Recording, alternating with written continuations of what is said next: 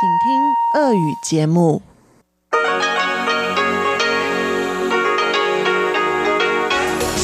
эфире Международное радио Тайваня. Здравствуйте, дорогие радиослушатели! В эфире Международное радио Тайваня и вас из тайбэйской студии приветствует ведущая Анна Бабкова.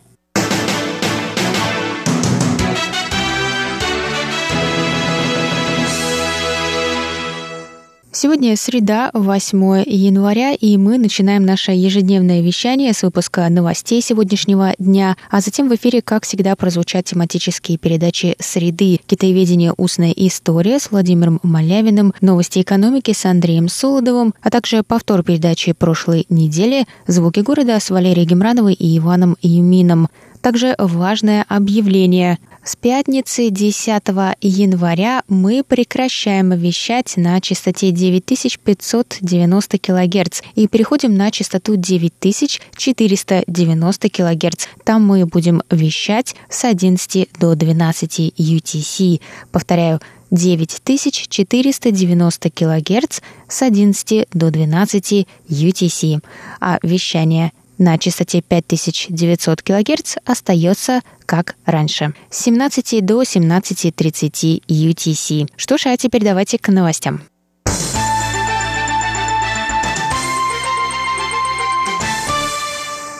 Тайваньский паспорт занял 32 место в рейтинге лучших в мире паспортов по свободе передвижения. Опубликованный 8 января рейтинг был составлен Henley Partners на основе данных Международной ассоциации авиатранспорта – Паспорт Тайваня занял в этом списке 32-ю строчку с возможностью безвизового посещения 146 стран для своих обладателей. Это на две позиции ниже показателя в прошлом квартале. Паспорт Китая расположился на 72-м месте с Кенией и Индонезией с возможностью посетить 71 страну мира без визы.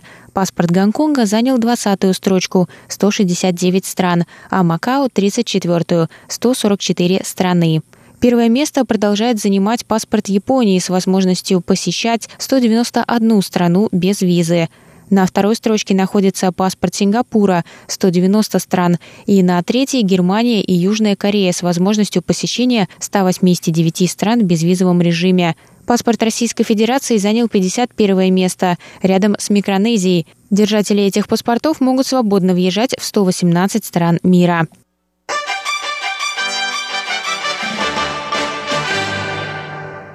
Более 150 журналистов зарубежных СМИ, 60 базирующихся на Тайване иностранных корреспондентов зарегистрировались для освещения президентских выборов на Тайване, которые пройдут 11 января. Об этом 7 января сообщила пресс-секретарь Министерства иностранных дел Китайской Республики Джоан Оу. Она сказала, что международное сообщество и зарубежные СМИ проявляют высокий интерес к предстоящим выборам. Оу заявила, что ведомство не представит полный список СМИ из соображений уважения к частной жизни, сказав, что основные мировые СМИ направили своих корреспондентов на Тайвань. Тем не менее, стало известно, что на пресс-конференции Демократической прогрессивной партии присутствовали немецкое агентство Deutsche Presse Agentur, швейцарское радио и телевидение и британская газета The Telegraph. Репортеры посетят Центр избирком, штаб-квартиры партии и брифинг министра иностранных дел Джозефа У о ходе выборов. На Тайване в данный момент также находятся три делегации из Европы для наблюдения за выборами, парламентарии из Швеции и Ирландии и исследователи из Дании – в президентских выборах на Тайване в 2020 году участвуют три кандидата Цай Инвэнь от Демократической прогрессивной партии, Хань Гую от партии Гаминьдан и Джеймс Сун от Первой народной партии. Кроме того, более 600 кандидатов примут участие в выборах 113 депутатов законодательного юаня.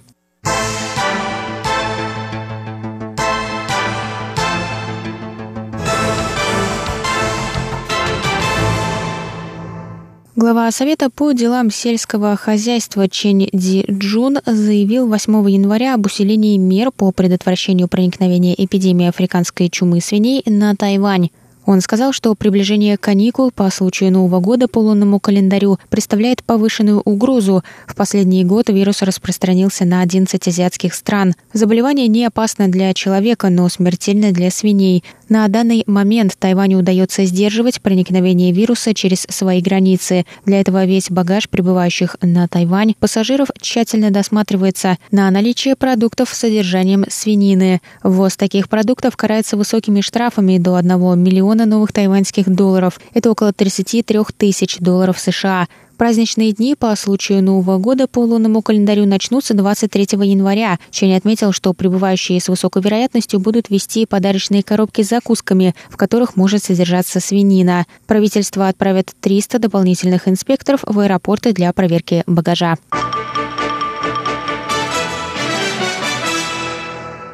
Президентской канцелярии состоялось 8 января первое совещание по вопросам безопасности в связи с ситуацией в Иране. Представители соответствующих ведомств предоставили данные по изменениям на валютном рынке, защите зарубежных соотечественников и обстановке в Тайваньском проливе. Пресс-секретарь президентской канцелярии Хуан Джун Янь сообщил, что ситуация в Иране в последние дни улучшилась, но по указу президента Китайской Республики органы безопасности продолжают следить за ее дальнейшим развитием. В Министерстве иностранных дел рассказали, что в Иране в данный момент постоянно проживают порядка 15 тайваньских иммигрантов. Также известно о нахождении в Иране тайваньских бизнесменов и тайваньских жен граждан Ирана с детьми. По просьбе Министерства иностранных дел тайваньское представительство в Дубае поддерживает связь с тайваньскими соотечественниками в Иране.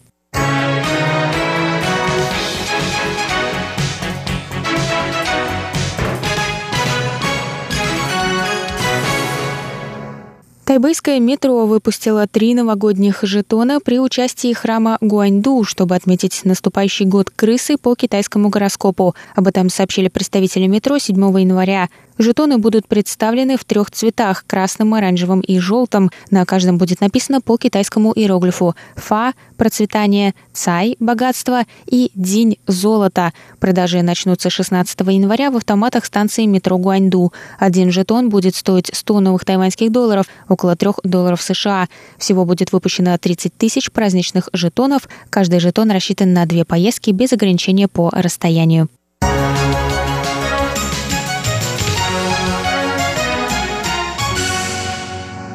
Это был выпуск новостей за среду 8 января. Для вас его провела и подготовила ведущая русской службы Анна Бабкова. Далее в эфире тематические передачи «Среды», а я с вами на этом прощаюсь. До новых встреч!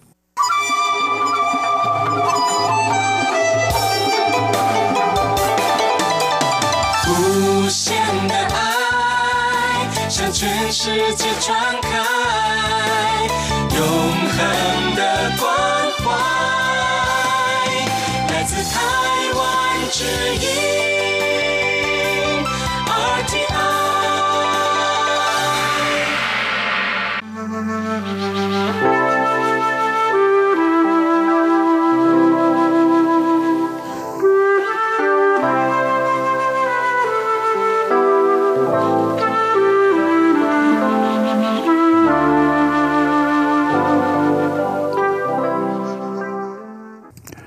Говорит Международное радио Тайваня. Здравствуйте, дорогие радиослушатели. В эфире передача «Китаеведение. Устная история». У микрофона Владимир Малявин. Прежде всего я хочу поздравить вас, дорогие друзья, с замечательным праздником Рождества Христова по старому православному календарю. Пожелать вам всего самого доброго, светлого, счастья и успехов в наступившем году, крепкого здоровья, разумеется, и любви ближних и друзей к вам и вам, э, любви к тем, кто окружает вас, к ближним. А я сегодня хочу закончить разговор, знакомить вас с интервью отечественного китаеведа Эльвиры Андреевны Синецкой – Эльвира Андреевна очень много места в своем рассказе о научной карьере и отечественном востоковедении уделяет работе отдела Китая Института востоковедения, где она бессменно работает с 1974 года. Это естественно. Наблюдения ее, конечно, э, личные, частные, можно сказать, не претендующие на какое-то обобщающее, объективное оценку, но э, красочные, яркие, э, содержащие очень много интересных деталей, которые позволяют э, как бы позволяют возможность взглянуть на жизнь отечественного китаеведения в приближении, крупным планом, так сказать. Вот что она говорит об эволюции своего отдела. В советское время, время, когда директором Института высоковедения был академик Гафуров, у нас было много лиц, так сказать, азиатской национальности. Аспиранты, которые приезжали устраиваться на работу и другое.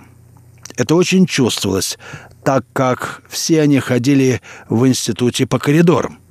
Когда появился Примаков – стало казаться, что много молодых, крепких, невысоких мальчиков, аккуратно причесанных, у которых одно бедро было немножко выше, чем другое. Мне все хотелось подойти и спросить, «У вас там револьвер?» Мальчики абсолютно не нашей среды.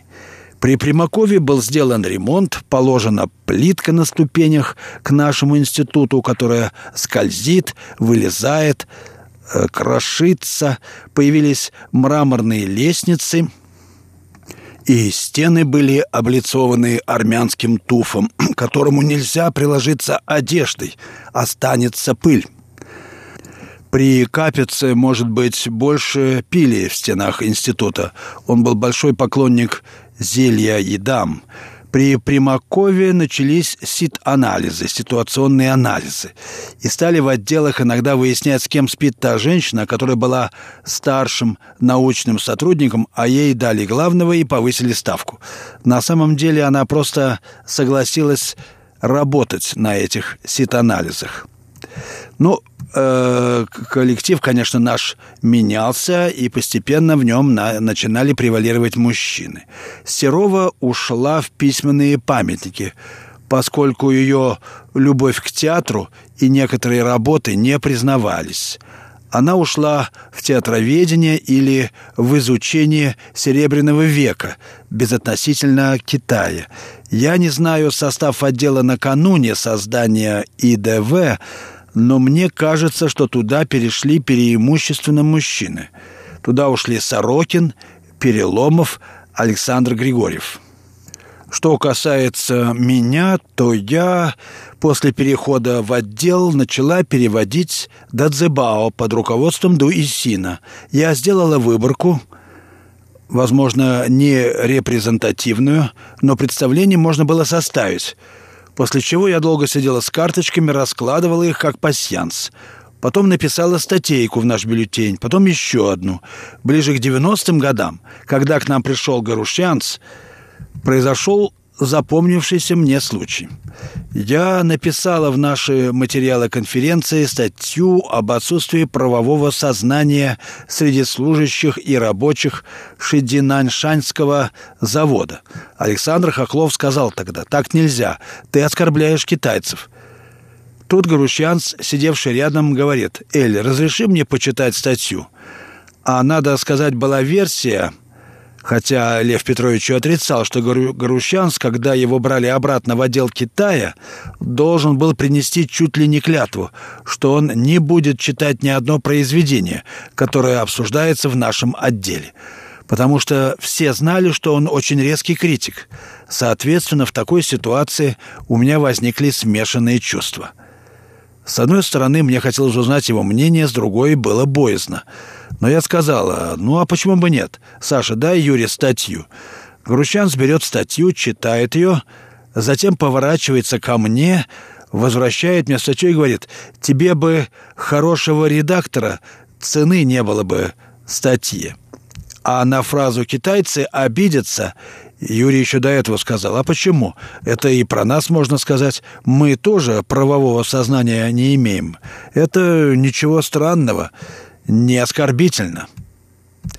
Если вы помните или знаете Грушьянца, он принадлежит к людям, у которых лицо имеет очень разные выражения. Есть люди, которые хорошеют, когда несчастливы, а есть люди, которые хорошеют, когда в них проявляется доброта, и человек становится красивее. Хотя, возможно, это восприятие того, кому направлена эта доброта, потому что мы тоже воспринимаем человека в зависимости от его собственного настроения. В результате худо-бедно я закончила смотреть эти сборники с Дадзебао. Тут начался 90-й год. Началась и моя общественная работа, куда я вляпалась, как в китаеведение. Я ходила на демократические митинги, но вскоре пришла к Льву Петровичу и сказала, «Лев Петрович, работа сделана, можно ее защитить как кандидатскую».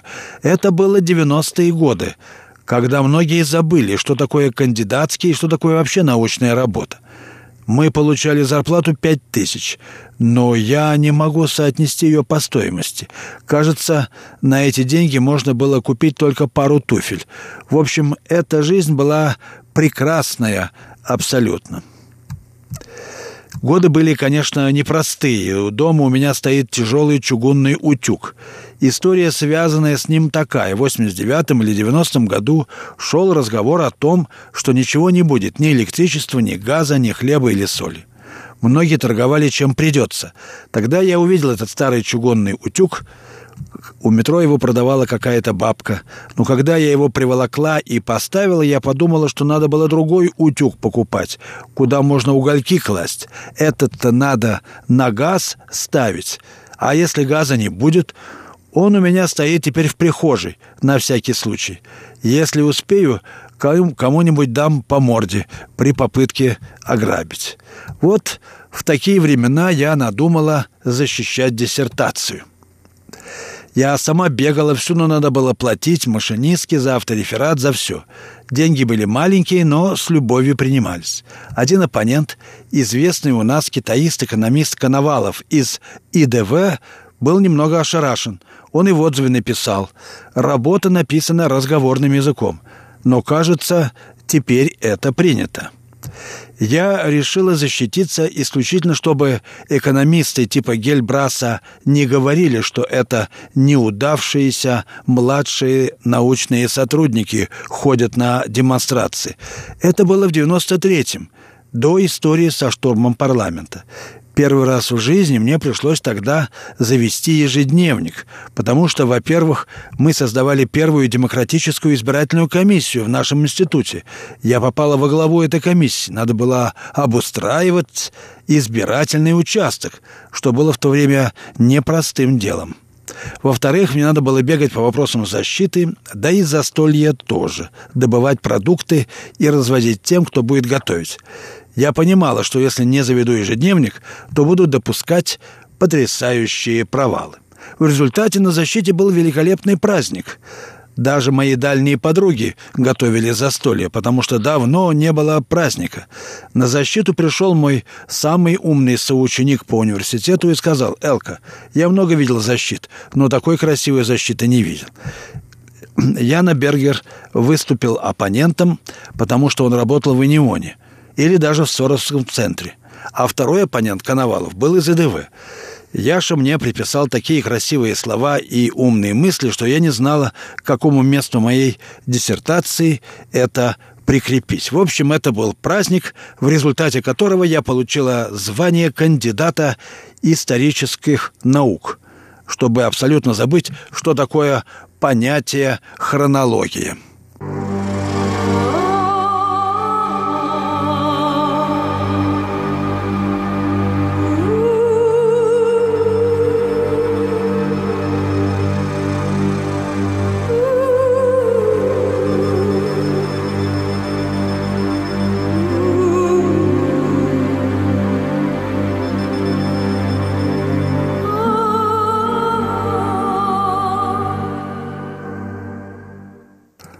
Слушаете Международное радио Тайваня, передачу «Китаеведение. Устная история». Передачу ведет Владимир Малявин. Я сегодня заканчиваю знакомить вас с интервью Эльвиры Андреевны Синецкой, письменного научного сотрудника и секретаря отдела Китая Института Востоковедения Академии наук – Сначала СССР, теперь России. Вот что Эльвира Андреевна рассказывает об эволюции отдела, а ведь это можно считать головным китаеведческим учреждением в СССР и в России. Так вот, об эволюции этого отдела после распада СССР в 90-е годы. «Э, «Я считаю, — говорит Синецкая, — что тогда появился большой плюс — изголодавшиеся научные сотрудники пошли поправлять материальное положение преподаванием в высшей школе. На мой взгляд, это было очень продуктивно. Они активно выносили свои устоявшиеся представления на суд молодежи, которые слышали и иные точки зрения. Причем студенты так невинно и хорошо эти вопросы задавали. Скажем, Алексей Анатольевич Бакщанин даже как-то жаловался. «Мне студенты говорят, а Васильев нам другое рассказывал». То есть им приходилось переосмысливать то, что они говорят и думают в соответствии с голосами молодых. Во-вторых, прекратились командировки. К нам приезжало мало людей из других городов России. Я стал искать деньги на сборник конференции «Общество и государство в Китае», поскольку мне было жалко Льва Петровича. Гибло его дело. То, что мы смогли без перерывов выпускать сборники, помогло ему продержаться. Боюсь, что если бы мы пару лет не выпускали сборники, конференция пошла бы хуже. Ведь приходящий на конференцию имеет целью не столько выступить, сколько взять свой экземпляр.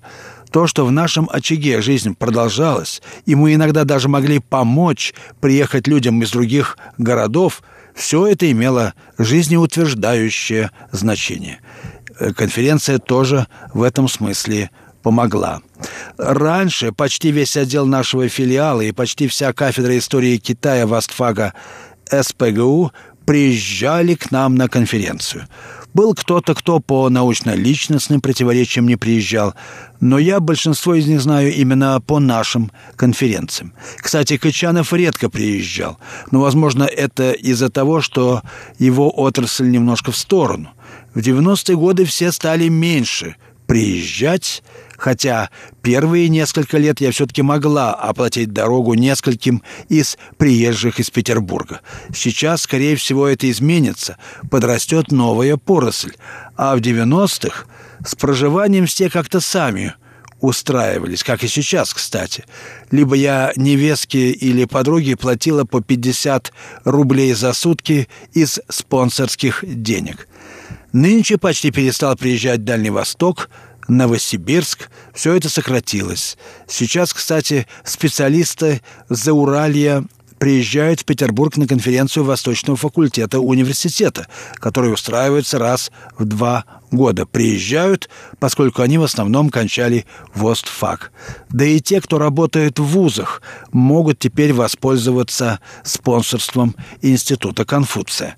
Когда я дарила кому-то указатель статей конференций ОГК, они листали, смотрели свои первые работы и говорили, что было очень приятно вспомнить. Молодость, конечно.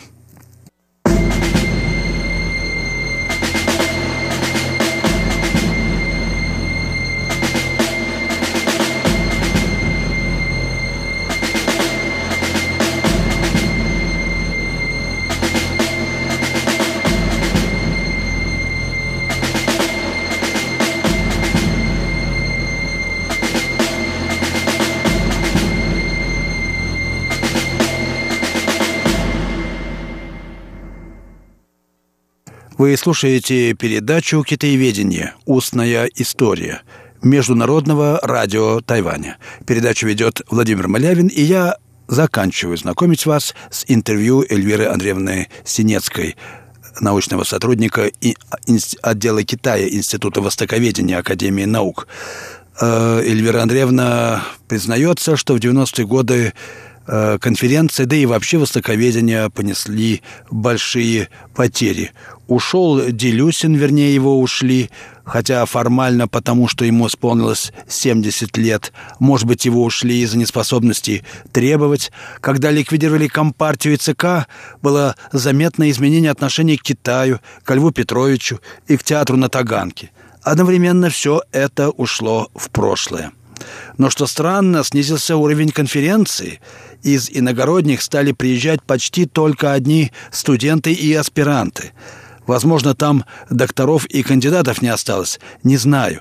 Я посмотрела список присутствующих на конференции 2014 года.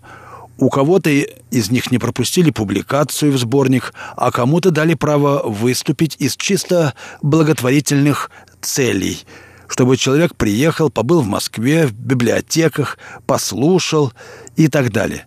Но всегда существует некий спад – может быть, бывшая интеллектуальная часть ушла или уходит, или перестала работать, а новая поросль еще не достигла того уровня. И надо сказать о том, что нынешняя регламентация, когда ставят условием написать монографию в три года, тоже не идет на пользу науки. Научная работа, по-моему, должна отстаиваться и настаиваться, как коньяк. Что касается меня, то я занимаюсь социальной историей, рабочим классом и всегда этим занималась. Я читала интервью Льва Петровича и воспоминания э, Якова Михайловича Бергера. Я была при каждом из них секретарем, когда были разломы и разрывы. Э, в науке могут быть правильные и неправильные взгляды, но политическая ангажированность, которая была и есть, она очень вредит. Сегодня у меня появился оптимизм, заканчивает свой рассказ Синецкая. Появились молодые сотрудники, ведь отдел 25 лет жил без единого нового сотрудника. Китаеведы готовились, но они благополучно расходились. Маленький процент – в ИДВ, основная часть МИМО, посольство, ГБ и так далее.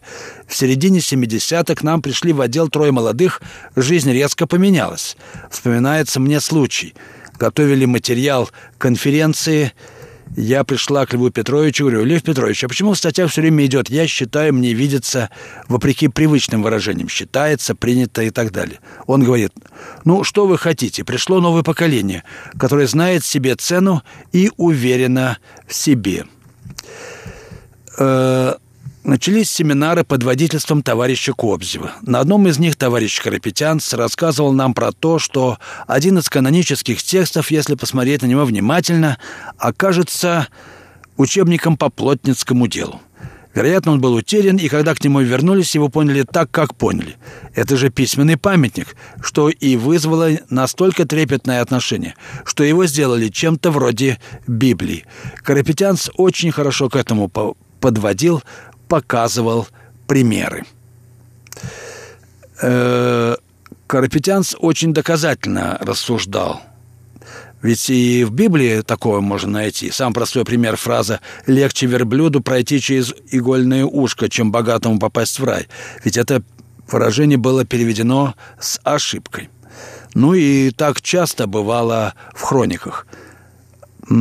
Э, Кроль объяснил, что в некоторые периоды историю подгоняли под нумерологию. Должно было быть восемь императоров, а их было всего семь. Вот как все это соблюсти? Ну и так далее. Так что многие были факторы посторонние, которые оказывали влияние на текст. И не обязательно в этом надо искать какой-то глубокий смысл. Вы слушали передачу «Китаеведение. Устная история». Всего вам доброго, дорогие друзья. До следующих встреч.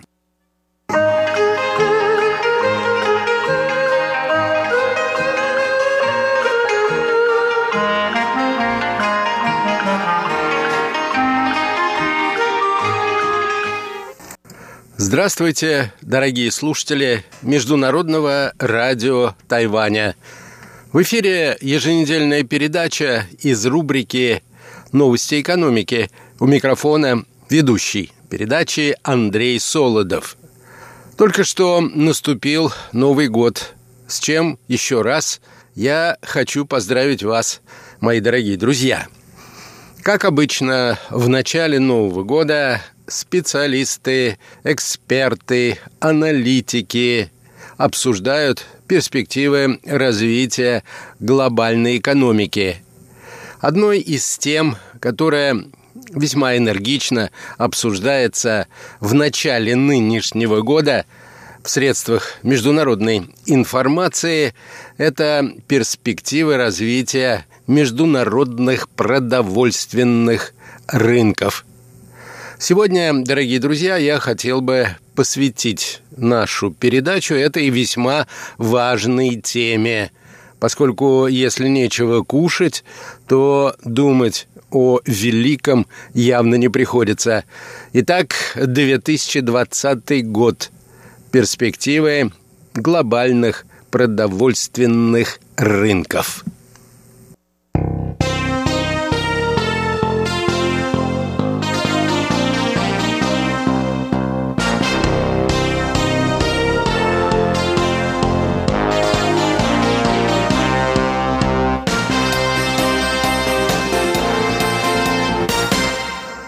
Некоторые вызывающие доверие эксперты указывают, что высокие цены на продукты питания могут довести ряд стран до гуманитарного кризиса и явиться причиной протестов.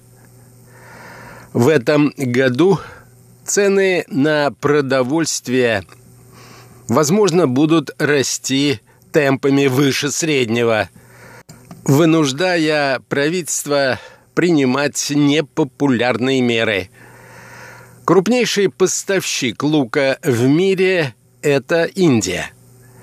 И индийское правительство в прошлом году приняло решение ограничить его экспорт в надежде стабилизировать цены на внутреннем рынке. В Турции же рост цен на продукты называют социальным террористическим актом. Скачок цен на продовольствие в нынешнем году может привести к гуманитарному кризису в мире, подчеркивают эксперты. Устойчивый рост цен на продовольствие вряд ли вызовет глобальный экономический спад, но может привести к гуманитарному кризису глобального масштаба. Наиболее уязвимыми в этой связи называются страны с формирующейся рыночной экономикой. Так, в своеобразный антирейтинг попали более 50 государств Африки, Ближнего Востока и Азии. Вместе они производят около 25% мирового валового внутреннего продукта, и в них проживает около 60% населения планеты.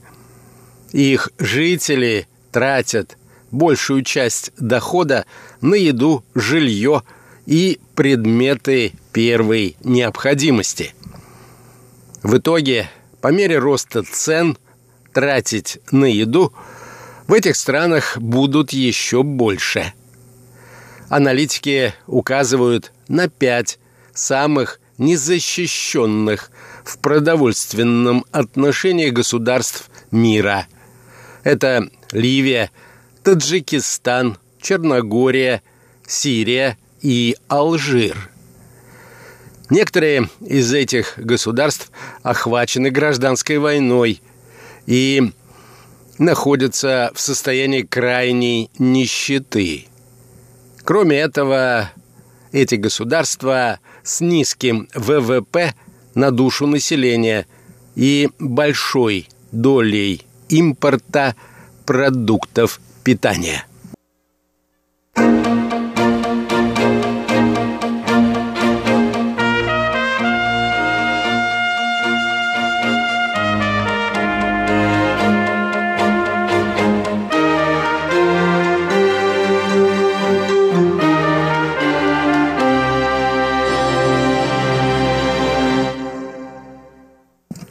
Например, в Ливии ввоз продуктов питания составляет около 9% ВВП этого государства. Такие оценки делают в продовольственном и сельскохозяйственном отделении ООН. К продовольственной инфляции могут привести и климатические изменения, подорожание нефти и падение курса американского доллара. Рост цен может спровоцировать социальные волнения. И в первую очередь они затронут так называемые страны Магриба, Ливию, Тунис и в меньшей степени Марокко. Отмечают наблюдатели. По их словам, власти этих стран в настоящее время активно закупают зерно на международных рынках, чтобы погасить возможные ростки выступлений против правительств. Однако долго подавлять недовольство местных жителей, власти того же Туниса вряд ли смогут, по крайней мере, по двум причинам. Во-первых, у правительства этой страны в нынешнем году примерно на треть, возможно, увеличатся затраты на покупку зерна. Поэтому они, скорее всего, будут вынуждены закупить меньше продовольствия, что в итоге приведет к нехватке его. Во-вторых, в Тунисе уже завершился в прошлом году туристический сезон. Местные жители начали принимать более активное участие в политической жизни. И растущие цены на зерно нынешней зимой могут активизировать протестные настроения. Люди начнут выходить на улицы и требовать дальнейших реформ. В Индии же урожай в прошлом году уничтожили ливни. Население в этой стране страдает от нехватки еды и высокой стоимости продуктов питания. Так, в ряде городов Индии лук подорожал до 80 рупий за килограмм. Например, в Дели цены на лук выросли почти на 50%.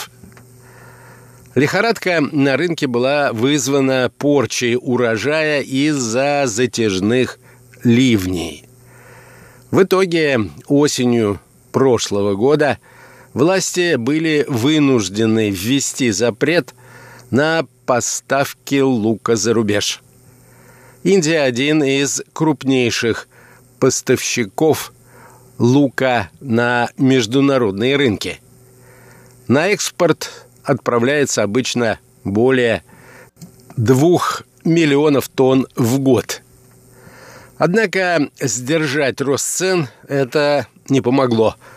Правительство пыталось сбить цены на лук, обеспечивая рынок федеральными резервными запасами.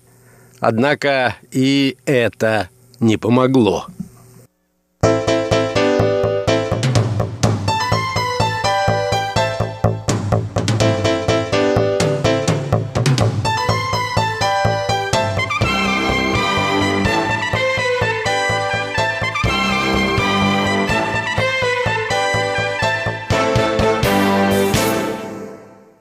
Предполагается, что Индия может продлить запрет на поставки лука в другие страны до февраля нынешнего года, чтобы удержать под контролем внутренние цены.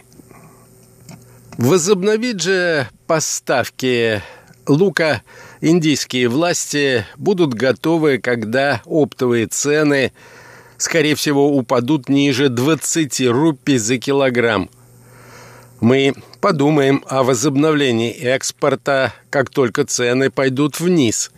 А сейчас это невозможно, утверждают в правительственных кругах Индии. Пока в Индии страдают от нехватки лука, в Китае растут цены на свинину.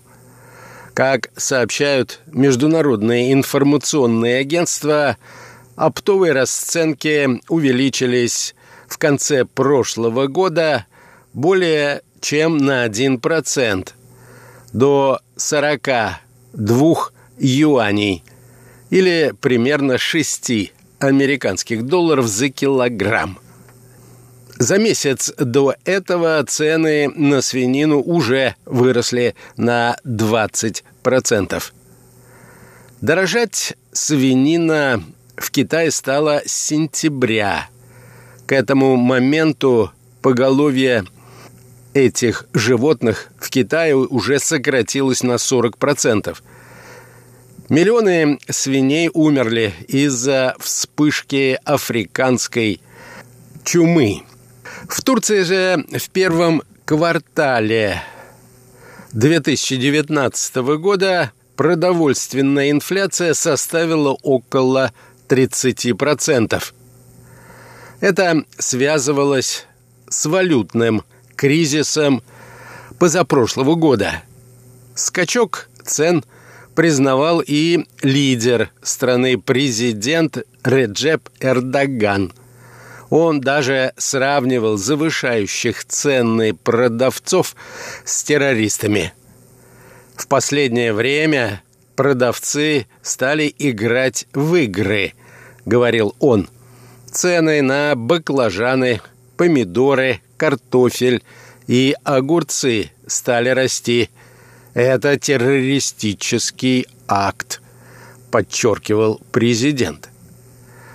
В настоящее время, по официальным данным, в Турции годовая инфляция снизилась до примерно 9%.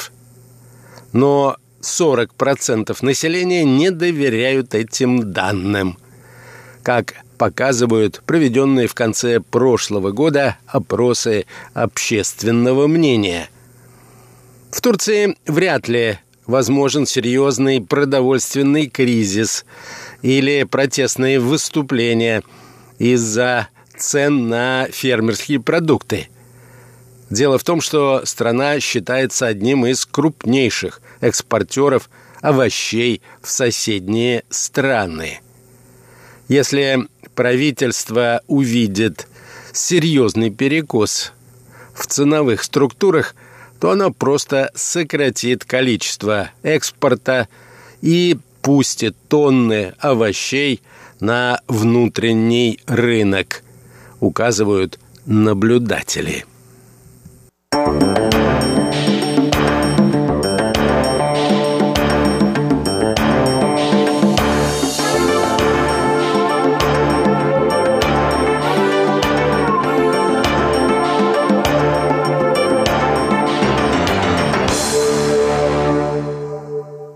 Итак, по мнению ряда наблюдателей, перспективы развития глобальных продовольственных рынков не блестящие.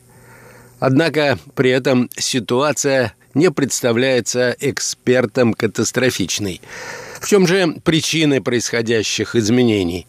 Ну, прежде всего, нужно указать на то, что рост населения Земли продолжается – в то же время в результате глобальных климатических изменений это оказывает неблагоприятное воздействие на сельскохозяйственное производство. На этом, дорогие друзья, позвольте мне завершить нашу очередную передачу. До свидания.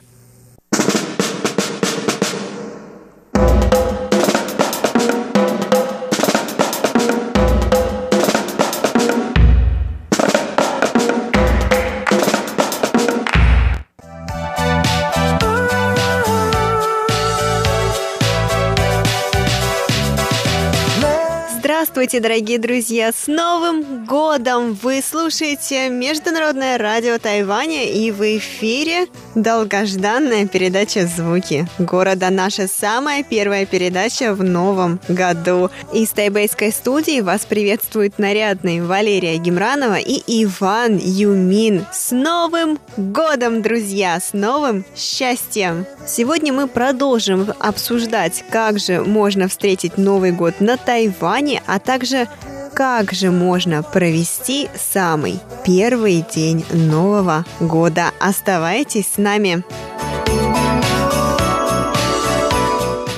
Хорошо, Ванюш, а допустим, у меня нет никакой возможности выехать на природу а по каким-то причинам. Что мне тогда делать? Ну, это, конечно, зависит от каждого человека, но я очень советую, если ты просто остался или осталась в городе, и у тебя нет настроения, чтобы праздновать или отчитываться до Нового года, ладно, отдыхайте, спите, и выспаться надо, но все равно 4 часа надо вставать. Куда?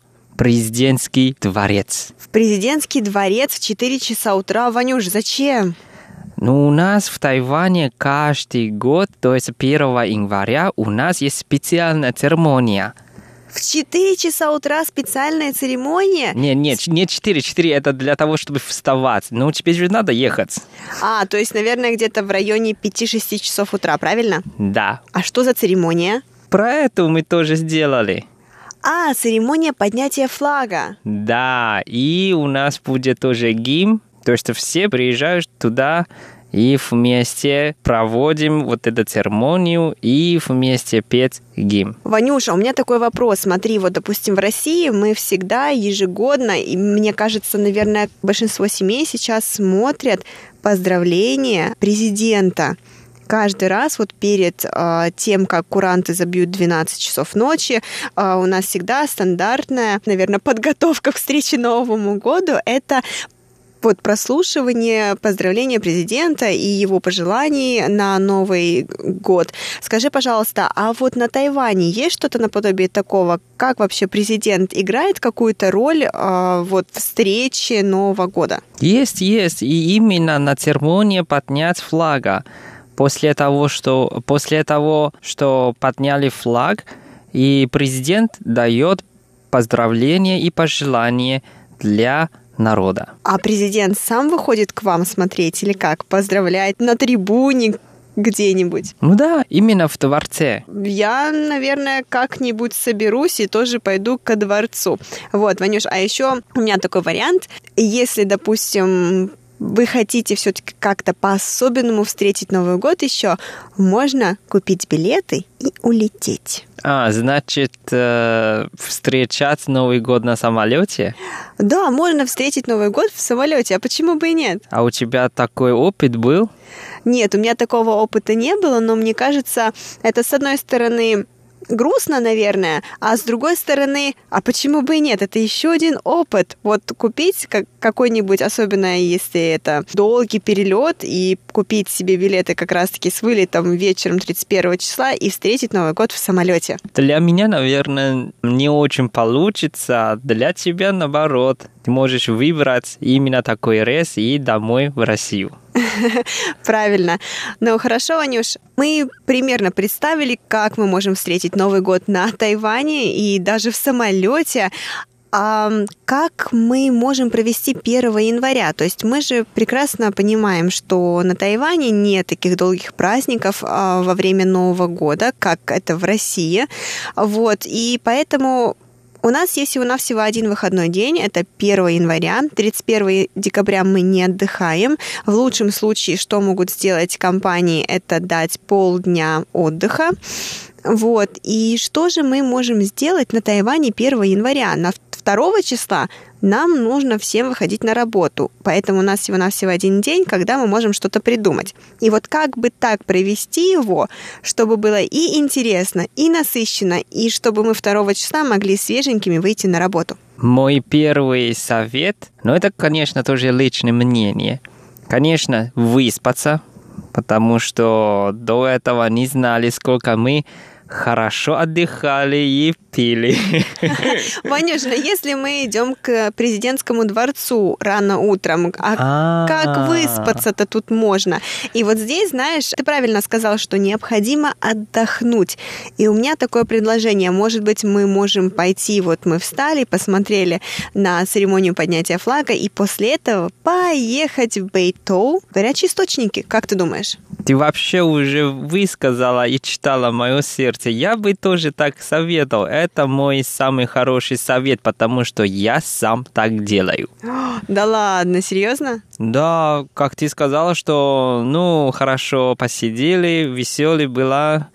И, но все равно у нас только один день для отдыха, следующий день еще надо на работу. Ну, конечно, горячий источник самый хороший вариант. После пара все стало легким. Да, я соглашусь с тобой. И на Тайване действительно горячие источники прекрасное место для, наверное, не встречи Нового года, но вот для проведения выходного дня, потому что они действительно расслабляют, укрепляют здоровье и улучшают твое самочувствие.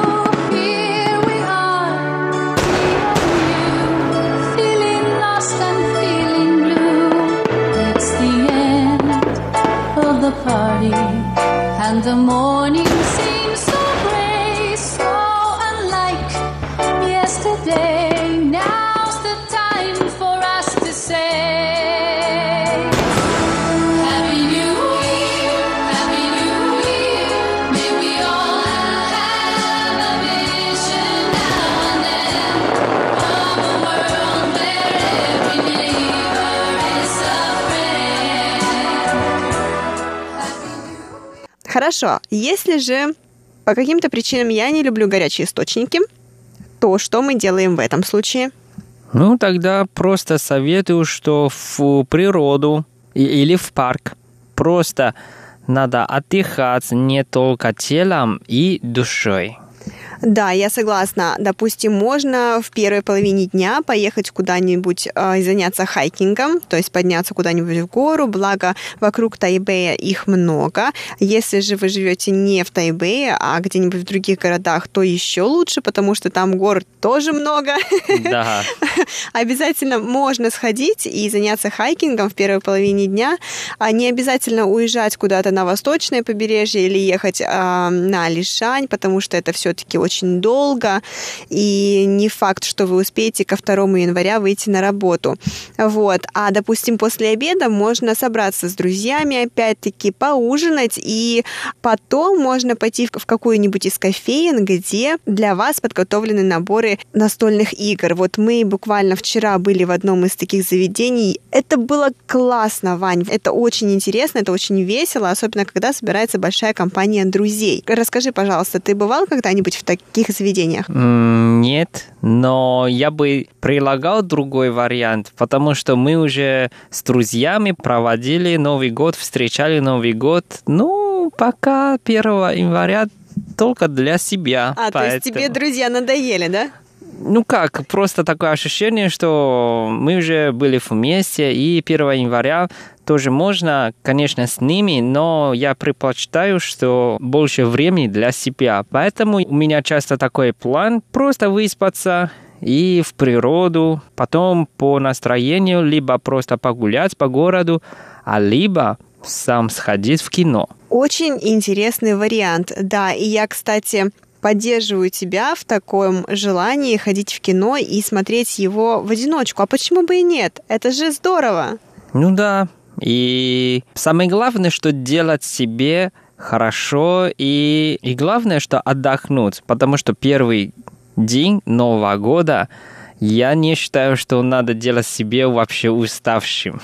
А надо Новый год начинать с легкости, спокойствия и с гармонии. Кстати, Ванюш, можно на самом-то деле, если погода позволяет и нет дождя, можно в парке для себя устроить сеанс йоги. А почему бы и нет?